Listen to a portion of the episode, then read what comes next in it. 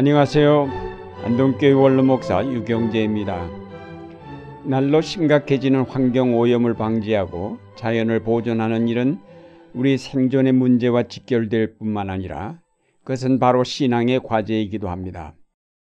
오늘날 자연을 이렇게 지배하고 파괴하게 된 원인이 바로 잘못된 창조 신학에 근거하고 있기에 이를 바로잡고 바른 창조 신학을 세워 자연을 돌보며 함께 나누며 사는 세계를 이룩하는 것이 바로 우리 신앙의 과제입니다. 지금까지 창조 신학은 인간 중심의 세계관을 가르쳤습니다. 하나님은 여세 동안 천지를 창조하셨는데 마지막에 인간을 창조하셨기 때문에 인간은 창조의 완성이요 창조의 중심이며 창조의 면류관이라고 기독교는 2000년 동안 가르쳐 왔습니다. 따라서 자연은 인간을 위한 하나님의 선물에 불과하였습니다. 그것은 인간을 위하여 존재할 뿐이지 그 나름대로의 가치와 권리를 갖지 못하였습니다. 이러한 인간 중심의 세계관이 결국 오늘날 환경의 오염과 파괴, 생태계의 위기와 원인이 되었습니다. 이런 창조 신학은 창세기 1장의 하나님의 형상도 인간 중심의 세계관과 자연에 대한 인간의 지배와 정복을 뒷받침하는 방향으로 해석하였습니다.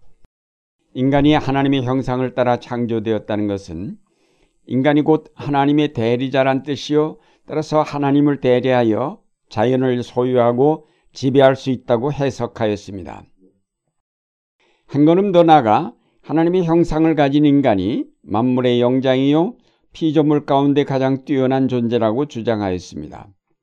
따라서 만물의 영장인 인간이 자연을 지배하고 소유하는 것은 당연하다는 것입니다. 더욱이 창세기 1장 26절에서 28절에 보면 하나님께서 인간에게 모든 동물을 다스리고 땅을 정복하라고 명령하셨는데 이 명령에 근거하여 인간은 바로 자연의 지배자여 정복자라고 해석하였습니다. 따라서 인간과 자연의 관계는 사귐과 나눔의 관계가 아니라 지배자와 피지배자, 정복자와 피정복자의 관계가 되어버렸습니다. 이런 잘못된 창조 신학으로 말미암아 인간은 자연을 마구 정복하고 파괴하기에 이른 것입니다. 이렇게 되자 신학자들은 이제까지의 신학이 잘못되었음을 반성하고 새롭게 바른 신학을 정립하고자 노력하기에 이르렀습니다. 창세기 1장과 2장에 기록된 창조에 대한 이야기에서 그 중심이 인간이 아니라 하나님이라는 사실을 새롭게 발견하였습니다.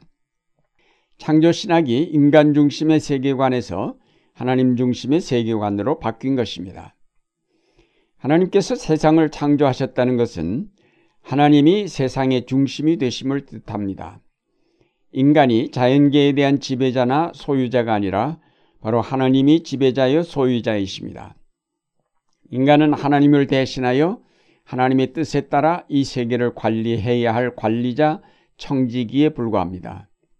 사도 바울은 고린도전서 3장에서 심는 사람이나 물 주는 사람은 아무것도 아니요 자라게 하시는 분은 하나님 뿐이시라고 지적하므로 철저하게 하나님 중심의 세계관을 우리에게 제시하였습니다.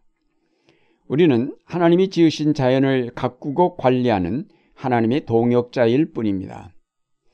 이런 관점에서 창세기 1장 26절에 다스리라 라는 명령과 정복하라는 명령을 살펴보면 그 뜻이 분명하게 밝혀집니다.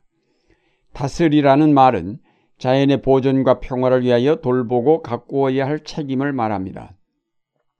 인간이 자연의 주인이 아니라 하나님이 창조주의심을 분명하게 기억하고 자연을 다스리게 될 때에 그것은 지배와 파괴가 아니라 관리와 보존의 형태로 나타나게 됩니다. 정복하라는 말씀도 마찬가지입니다. 땅을 정복하라는 것은 땅을 마구 파헤치고 그 땅을 점령하고 그 땅을 독점하라는 뜻이 아닙니다. 그 땅을 잘 가꾸어 하나님이 허락하신 한도에서 생산성을 높이라는 뜻으로 해석하여야 할 것입니다. 땅을 정복하라는 것은 먹을거리를 효과적으로 생산하여 사람들과 동물들이 함께 생존할 수 있게 하라는 뜻입니다. 오늘날 생태계의 파괴는 모든 자연의 생물과 땅의 소산을 함께 나누도록 하신 하나님의 뜻을 저버리고 인간이 자기만을 생각한 지극히 이기적인 행위가 아닐 수 없습니다. 이것은 모든 피조물 가운데 인간이 제일이라는 인간 중심주의가 저지른 결과입니다. 이런 결과는 근본적으로 삼위일체 하나님에 대한 잘못된 해석으로부터 비롯되었습니다. 하나님은 영원히 홀로 존재하시는 절대자라고 생각한 데 잘못이 있습니다. 삼위일체 하나님은 그런 분이 아닙니다.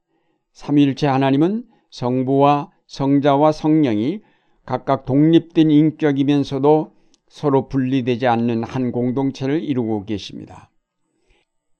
인간이 이런 하나님의 형상대로 지음받았다는 것은 인간도 하나님처럼 다른 피조물과 연결되어 있으며 따라서 모든 것을 함께 나누며 한 공동체를 이루고 살도록 창조되었음을 뜻합니다.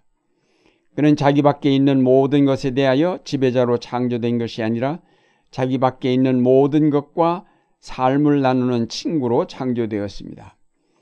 그는 자기만을 위한 존재가 아니라 자기 밖에 있는 다른 피조물의 짐을 함께 짊어져야 할 존재, 그들에 대하여 책임을 져야 할 책임적 존재로 지음을 받았습니다. 인간은 물론 인간과 우주의 모든 자연이 함께 더불어 살도록 창조되었습니다. 한 걸음 더 나가 하나님의 형상은 인간이 하나님과 끊임없이 연결되어 그의 뜻을 파악하고 그의 말씀을 알아듣는 통로입니다.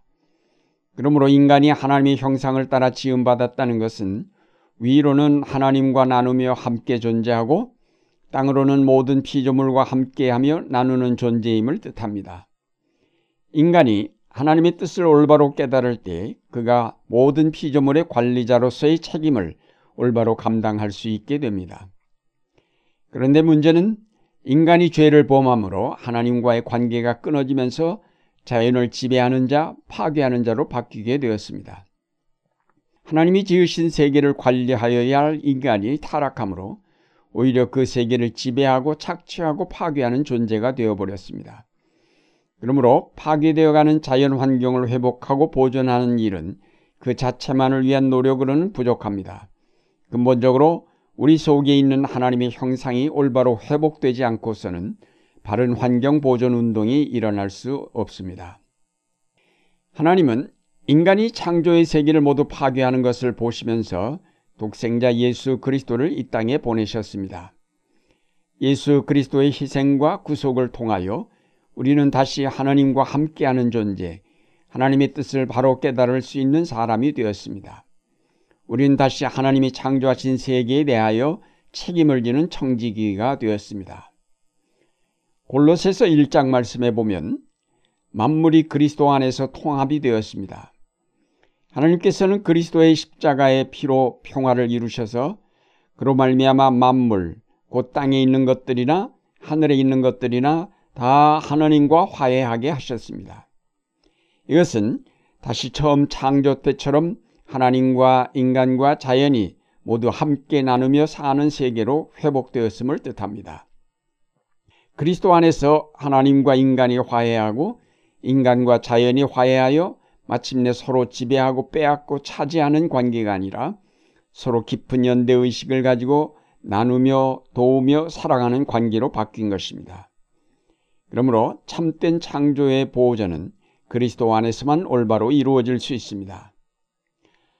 사랑하는 여러분, 하나님과 인간과 자연은 서로 뗄래야 뗄 수 없는 깊은 관계를 가지고 있으며 따라서 서로 돕고 나누며 함께 살 수밖에 없도록 하나님께서 창조하셨습니다.